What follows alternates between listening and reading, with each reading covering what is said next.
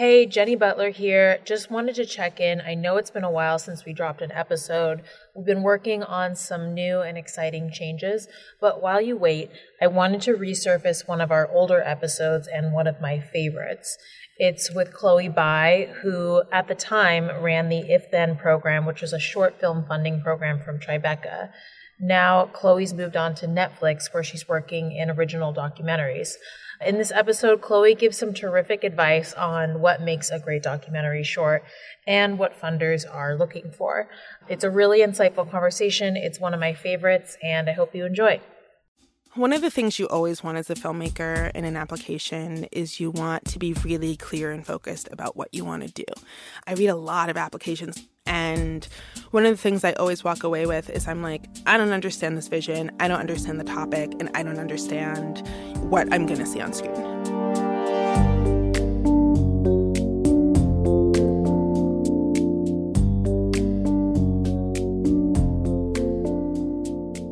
Welcome to Rough Cut. I'm Sky Dylan Robbins. And I'm Jenny Butler. Sky, it seems like there's two different pathways to making a short documentary. One of them is you work at a company and that company puts you behind a camera and you have a pretty clear path of where that short is going to be published, how it's going to be distributed. Mm-hmm. And then there's this other avenue, which is you're just an independent filmmaker with an idea. And that avenue is not really as clear. And much harder, you know? And much harder. Yeah. So, our guest today is Chloe Bai, who is the director of the If Then Shorts program at the Tribeca Film Institute. And she inhabits that other world where she works with independent filmmakers, this second track, right, to give them money through a grant and then also helps with distribution. And you guys talked about that whole aspect. Yeah, Chloe is very much in the short doc world. She works at If Then, which gives grants to filmmakers to finish their short doc. And it also gives them mentorship so they can kind of figure mm-hmm. out where mm-hmm. they're going with it. She comes from PBS's POV shorts. And so she has a lot of insight on what makes a good short doc pitch and how you should prepare to ask a grant funder for for money for your short doc. And also once you get money and let's say you finish it and it goes through the festival circuit, what do you do after that? How do you get distribution? I mean, it's not it's not as clear for shorts as it is for feature films. No, um, it's the Wild West. And and also, you know, that that mentorship aspect is so so key because, you know, the media in- industry these days is so fractured and the idea, I mean, the reason why the video consortium came about was because there is this kind of lack of really clear connections among us all. Like who do I ask for X and where do I go to for Y? And the fact that, you know, mentorship is part of the If Then program is uh really integral. Yeah it's so it's so necessary to the process. It's not just a matter of throwing money at something. It's like mm-hmm. how do you spend that money? What do you prioritize? And dl also talk about how she picks them. I bet they get quite a lot of submissions yeah, definitely. We talk about how to make your application stand out, what if then specifically is looking for, but also what makes a compelling short documentary idea in general. So, amazing. Super useful interview for anyone who is thinking about going down this path. Absolutely. And also translatable to a lot of the other grant programs that are out there and just, you know, honing your craft as a short filmmaker which often Definitely. then leads to feature filmmaking, as so many yes. of us are transitioning to. Yeah, definitely um, seems to be a stepping stone for a lot of people. Absolutely. Okay, well, let's hear from uh, our guest. This is Chloe Bai, and you're listening to Rough Cut. Here we go.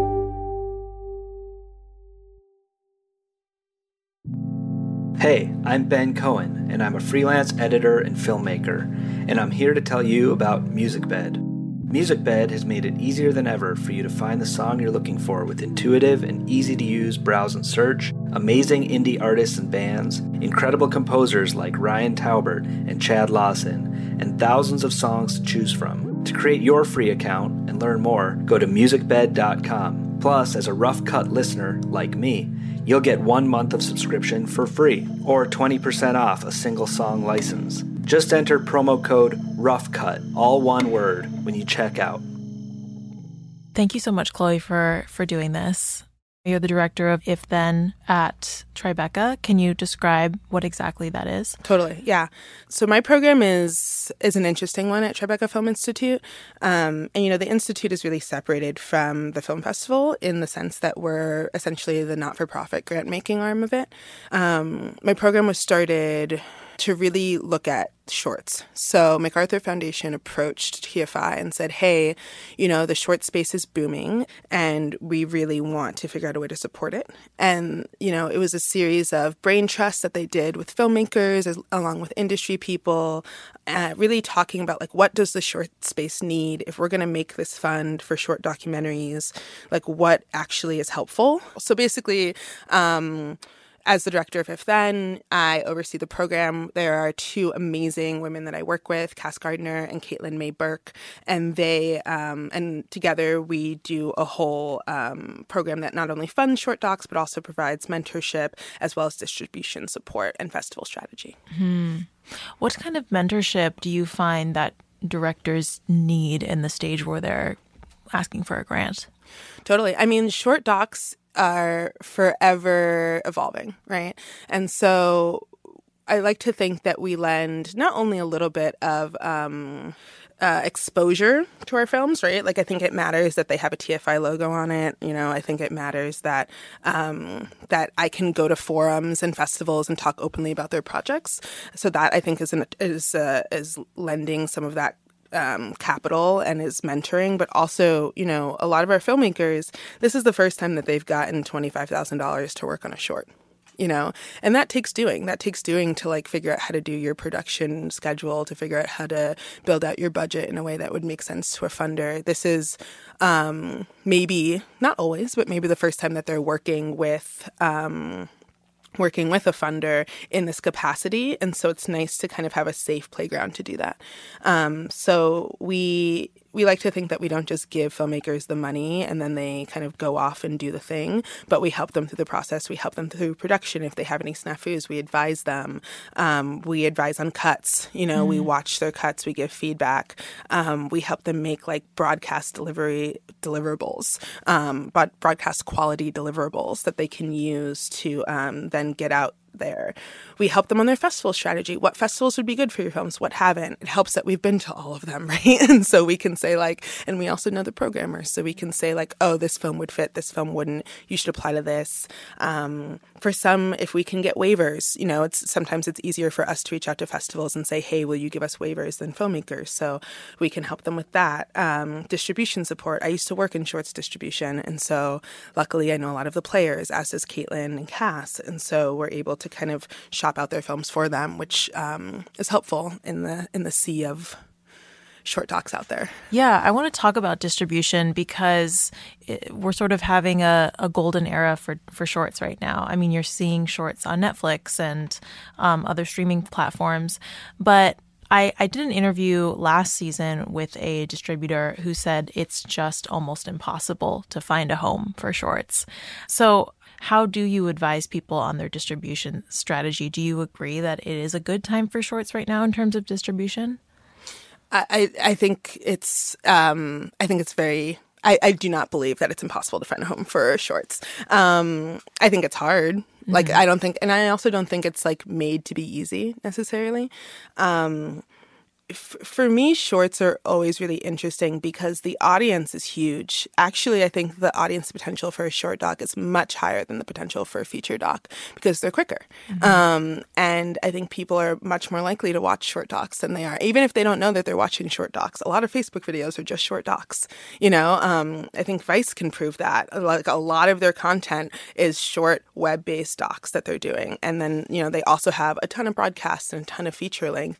But I would say the bread and butter of a, a, definitely of what sustained that pivot to video news journalism boost that we saw was all short content. Um, and so I think it's absolutely great and easy to find a place that will house your short doc. It's whether or not you can get money doing it, right? Mm-hmm. And that mm-hmm. Um, that's the hardest part for me. And to be honest, the market doesn't match the economics.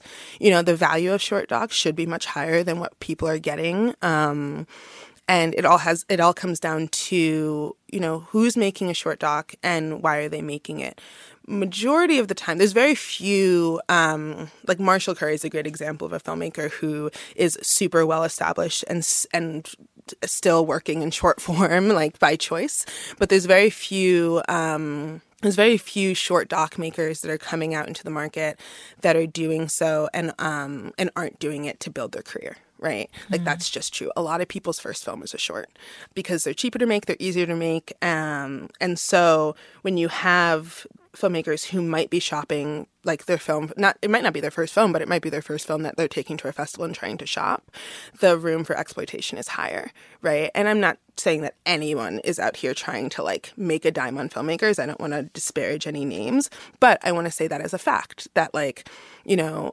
I think that we should be paying 10K for short docs. I think that a 12 minute short doc has the potential to make 10K. I don't think that's as a straight up acquisition coming out of a festival. I don't think that's unreasonable, but it's you're going to be hard pressed to find that because of the um, supply and demand, and also what people are offering is what you can get. Hmm. So um, so yeah, so I think in terms of it's funny that you were you were talking to a sales agent or distributor who said that. Um, we did an interview with Dan. Oh, from Oscilloscope? Dan Berger. Yes. Yeah, yeah. Totally. He would say that. Yeah. Totally because he has to make money off of it, right? And like that's totally fair because that's his job. But um but in, in terms of finding a place for your short to live, if you're an independent filmmaker trying to get it out there, you absolutely can do that easily, especially if it has some festival behind it. But yeah, making a making an economic model that works for shorts, super hard. Yeah, that makes sense. Is that something that filmmakers should be aware of? Is being possibly exploited in that way? Um, I mean, I use also like very uh, alarmist language always. Yeah. So, like, I mean, I think they should be aware that like it's incredibly hard to make revenue off of a short doc. Mm-hmm. And uh, I always go on my little rant, which is that a lot of the conversations that we have about film, especially in terms of diversity, who gets to tell the story, where are female filmmakers, where are filmmakers of color, you know, I think a lot of it can be talked about in an economic sense. Um, who can afford to make a short doc that is like you know, high quality, has professional color, really great sound mixing. It, and if they don't know anybody who does it, right? So, like, for instance, I went to NYU, right? So chances are, which is a very expensive school.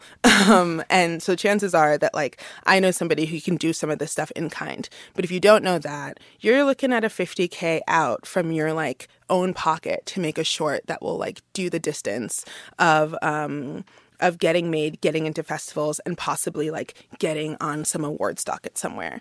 Um, not saying it, it like it's definitely been done for less, but like that is a norm, right? Or even 30K. So who can afford to throw that out of pocket? Well, it's probably somebody who's coming from a class that's not working class. Yeah. um, and historically in this country, the people that we most are looking for in representation in terms of diversity are coming from class structures that have um, systematically been um, kept at a lower at a lower class. And so so I think that uh, one of the best things we gatekeepers industry, speaking from like this side of the industry, can do to diversify the pipeline and to increase the amount of access into the industry for filmmakers um, to be able to participate and to be able to make their work is actually to fund and to pay because if we're able to do an influx of cash and put things in a, like again who can afford to make a short? What if everyone could afford to make a short? Yeah. Think about the diversity yes. of artwork that could um, that could be made. So um, i forget your original question. No that's a great point and i just want to before we get into more into if then i one more question about um, distribution mm-hmm. like let's say that you just finished a short it just went through the festival circuit what are the first steps to get some kind of distribution, even if you're not expecting to make a penny off of it, but you just want want it to see the world. What do you do? I mean, the second you find out your festival premiere, that's a great time to start telling people, right? Um, and by that I mean most of the most I would say common, and we can keep it domestic, right? Because I think the European market is way different than the American market, as is the Asian market. Um, but in the in the domestic U.S. market, you know, the the best time to contact a distributor is when you have is before you premiere. When you have your festival locked in before you premiere because if um, if they're acquiring and if they think it's good, they want to be on it first. And so, and you get the most eyeballs on your film at a premiere, probably. Mm-hmm. Um, and so that's the best time for them to slap, to give you the money, slap a logo on it. And then if your film does really, really well at the festival, say it wins, say it goes to Atlanta and it wins a qualifying award. Great. Now you have a distributor who's already attached to the project who probably wants it to go to the Oscars. So, um, so then you have some incentive to be like, hey, will you pay for a publicist for me? Will you um, help me get some, cover my fees for more submissions? Um, that kind of thing because then you have the momentum to really feed yourself forward and um, i would do my research i tell all my filmmakers do your homework you know, figure out who is acquiring, figure out who your commissioning editors are, figure out who's in charge of video at New York Times, you know, figure out who you need to talk to um, in order to make this work. Uh, the internet exists and everybody pretty much has it in their Twitter bios. So, um, so I think it takes probably max two days of sleuthing to figure out who you need to email and how to email them to get your film in front of them. And you have news. Also, you have stuff they want because their jobs are to buy films. So you're never bothering anybody. I used to tell people that when I worked at POV was like literally just email me your film with a link and you know what the update is because my whole job is reviewing, watching films, and acquiring. So you are helping me do my job. Mm, that's great advice. And when when you get those emails at Tribeca or POV, what stands out to you when you start watching a short? Like, at what moment are you like, okay, this we need to pay attention to this, we need to fund this? Yeah. Um, it's interesting. So when I was at POV, I was doing a lot more acquiring. So I was definitely watching more things, and then just and then it was way more of like a curatorial curatorial lens. So I was like, oh, well, this worked for my season and my slate of films that I'm choosing when I'm at Tribeca, we have a much different focus for who we're funding in the short doc space. Our main focus, first and foremost, is regional storytelling. Like we are very much focused. Um, we do four pitches in the U.S., so we do American West, Midwest, Northeast, and American South. And it's one of my very strong, strong feelings that we need to support filmmakers that are living and working in the regions that they're representing um, for a couple of reasons. One, I think that if we're thinking about regionality, I don't want to fund a film like if we go to American West, for example, or not West, because uh, West has LA, but say we're going to the Midwest, right? Mm-hmm. Well, Midwest has Chicago. So say we're going to the South, say we're going to American South, um, and we have a great film about, um, you know, that takes place in rural Georgia, say, and then it turns out that the film, and we like love it, and it's a great film, and it turns out the filmmaker is in New York. We're no longer funding a filmmaker that will then take those resources to the South, right? They're going to go down, they're going to shoot, they're probably going to fly their crew out from New York because that's who they know. Um, and so they're going to fly there, they're going to make this movie, and then they're going to go back and then they're going to do all of their edit and all, everything in New York. And it's not going to, um, it's not going to stimulate the region. So why did we go to the South? You know?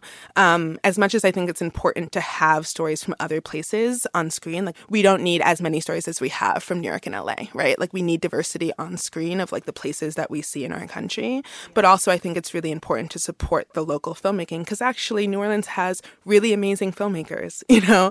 If we support a filmmaker who's working in new orleans it's a rising tides raises all boats kind of situation where suddenly not only are they filming there and they understand those communities best that they're depicting because they live there, but they're also then doing all of their production and post. They're using local catering, they're hiring local crews, all of the skills, all of the mentorship that we then impart in the filmmaker, right, gets passed down through the people that they're working with, and then the whole region is good.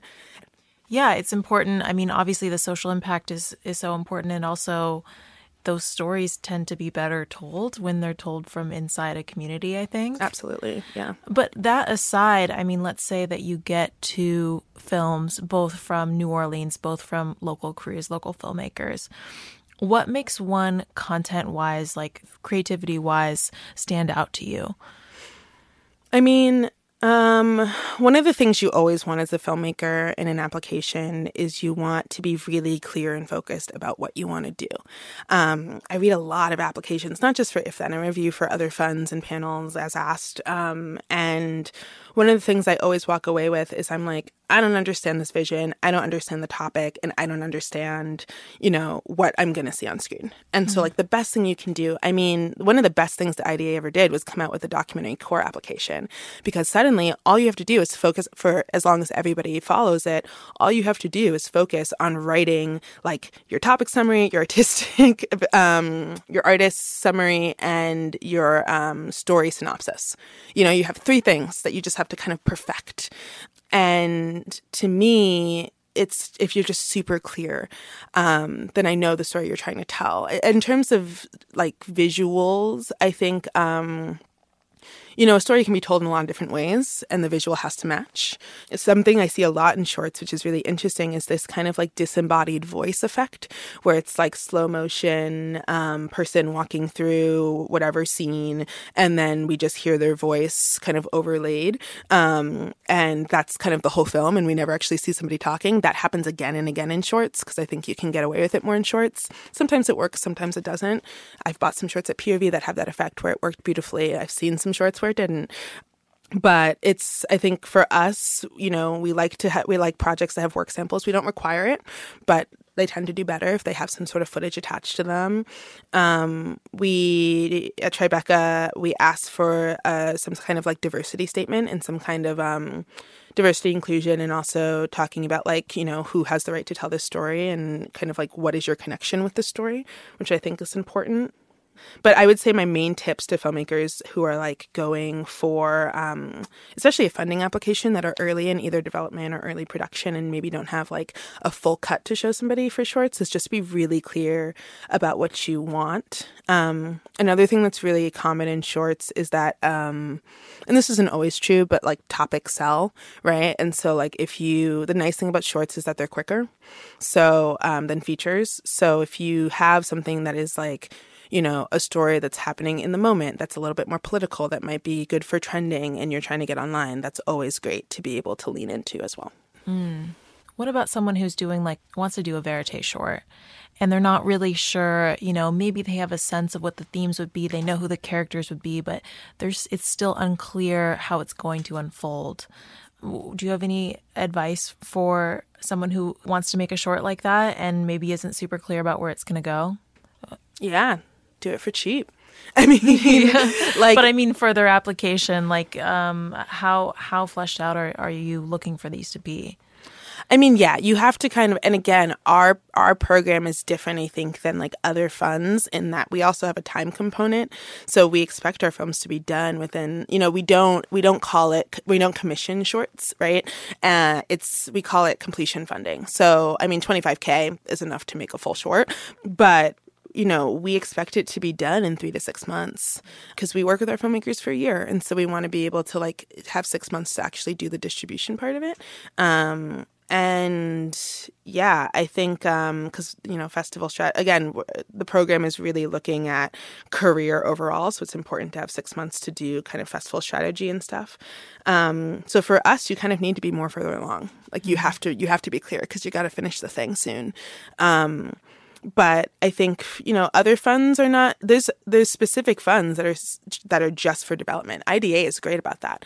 IDA has a ton of funds that um, are looking at like how to support films early.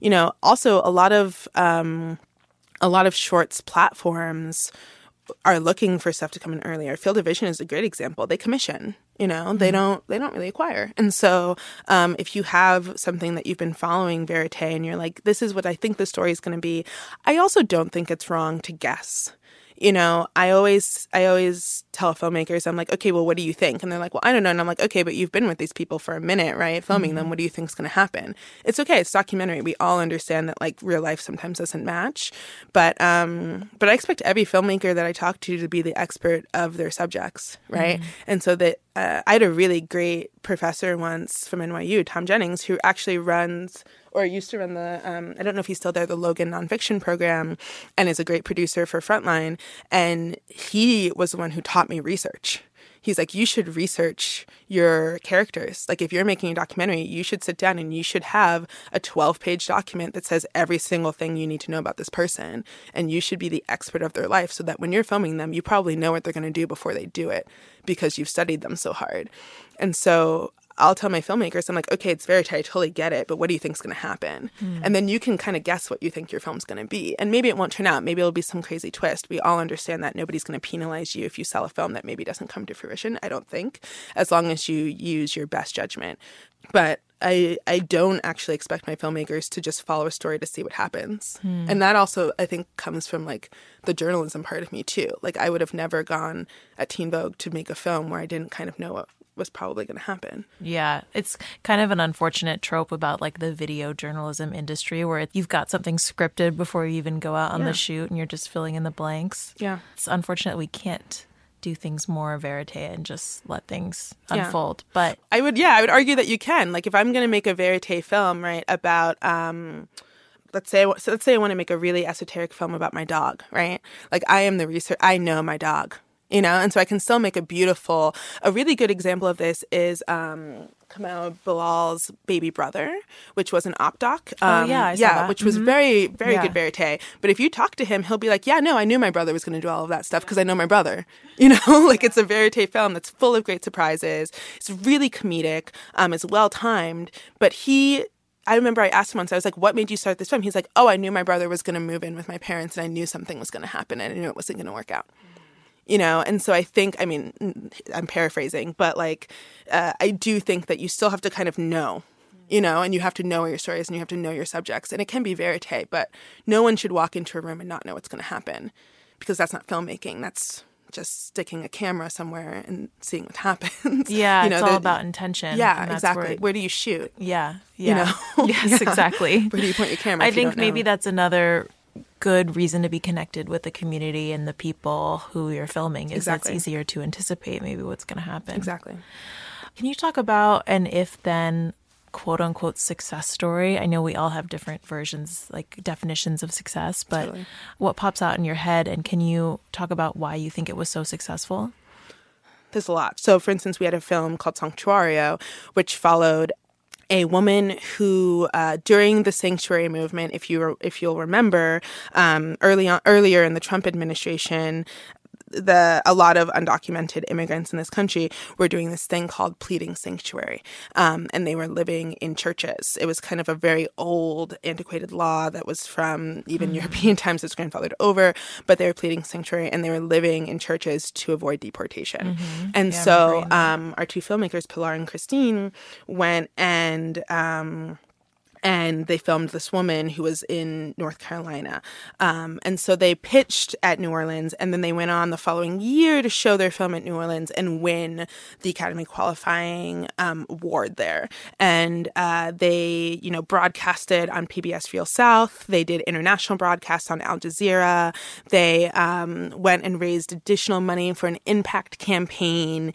They did basically all the things that we like want our filmmakers to do, which is like make the film, um, get it out into the world and like get it into the community.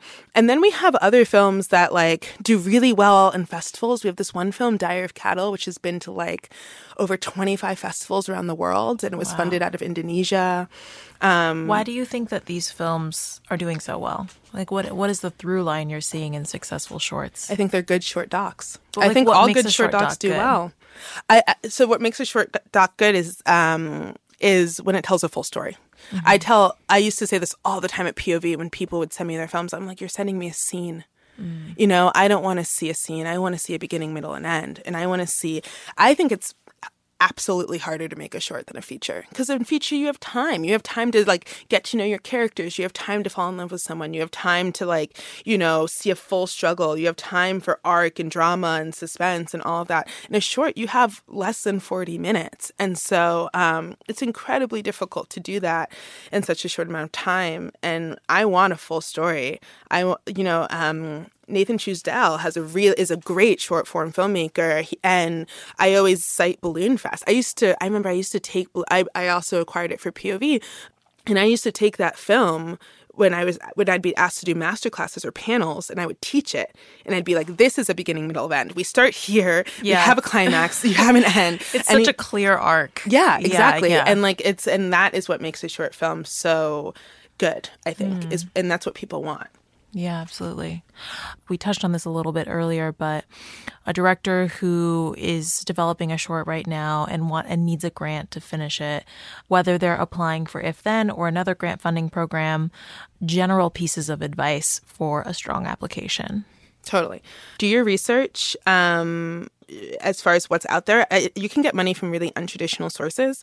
Um, IDA has an amazing, I forget what they call, I forget what the platform's called, but they have an amazing kind of database of all of the short, uh, of all of the funding that's available for documentary, and you can like kind of filter. It's an Airtable, that's what it is, and you can filter it by um, by short, feature length, uh, focus, topic. If you're a female director, if you're not, like all of that kind of stuff, and oh, so you can, great. yeah, and so I I point people to that often. It's on documentary.org. Um, and we will put a link tab. to that in Perfect. the show notes. Yeah. Cool. So one, so the first thing you can do if you're looking for um, for resources to fund your short is do your research and find the funds. Um, know who you're pitching right? Like, don't. Uh, it's funny at POV we never did, and you know, I don't want to speak to their current programming strategy because I'm not there anymore. But generally, you know, we didn't do biopics, we didn't do archival, and we didn't do history. Um, and so whenever anybody would pitch me one of those three, I'd be like, we don't do that, you know. Mm-hmm. And so you should know who you're pitching. Um, you should know what they're interested in, right? Don't pitch field of vision with an acquisition because they rarely they I, they very rarely acquire. They commission, so you pitch them with an idea, not with a finished film. Um, know you're pitching, uh, do your research, be really clear in your focus and what you want, and um, you're gonna have to be down a lot of doors. And then I think it always helps to also think about um, who you can get to like kind of be in your corner. Uh, so what I will, what I always kind of did at POV um, is if somebody like pitched me their film and I wasn't going to take it, and I was like, you know, you got to get more funding first, I'd absolutely write them a letter of recommendation. And as somebody who like reviews funds all the time, that goes a long way. When I see an application that has a, a letter of recommendation from one of my peers that's very esteemed in the field, absolutely, I like take that to heart. And so I think um, that's another thing you can ask if you don't get funding from someone and they're like, oh, maybe come back to me. You can be like, okay, well, would you write me a letter of interest, letter mm-hmm. of recommendation, something that says like, hey, we've had this conversation and you're into it, so I could use that to get more funding. Closed mouths don't get fed, you know, mm-hmm. and so you really have to um, think of different ways to get what you want. Mm, that's great advice. Well, thank you so much, Chloe, for doing this. I'm Thanks. sure this was so helpful for everyone listening. Thanks so much for listening. This podcast is hosted and produced by me, Jenny Butler. Sky Dylan Robbins is our co producer. George Itzak is our booking producer. Hansdale Hsu does our audio mix. And our original music is by Zach Wright. And Rough Cut is a part of the Video Consortium, which is a creative community of the world's top emerging nonfiction filmmakers and video journalists. We're scattered all around the globe, and we have chapters in New York, LA, San Francisco, Washington, D.C., Milan, Paris, and with many more to come. If you want to join and become a member, Check us out at videoconsortium.com. And if you want to learn more about Rough Cut, go to roughcutpodcast.com, visit us on Instagram at Rough Cut Podcast, and go to Apple Podcasts or wherever you get your podcasts and leave us a review, subscribe, and rate our show.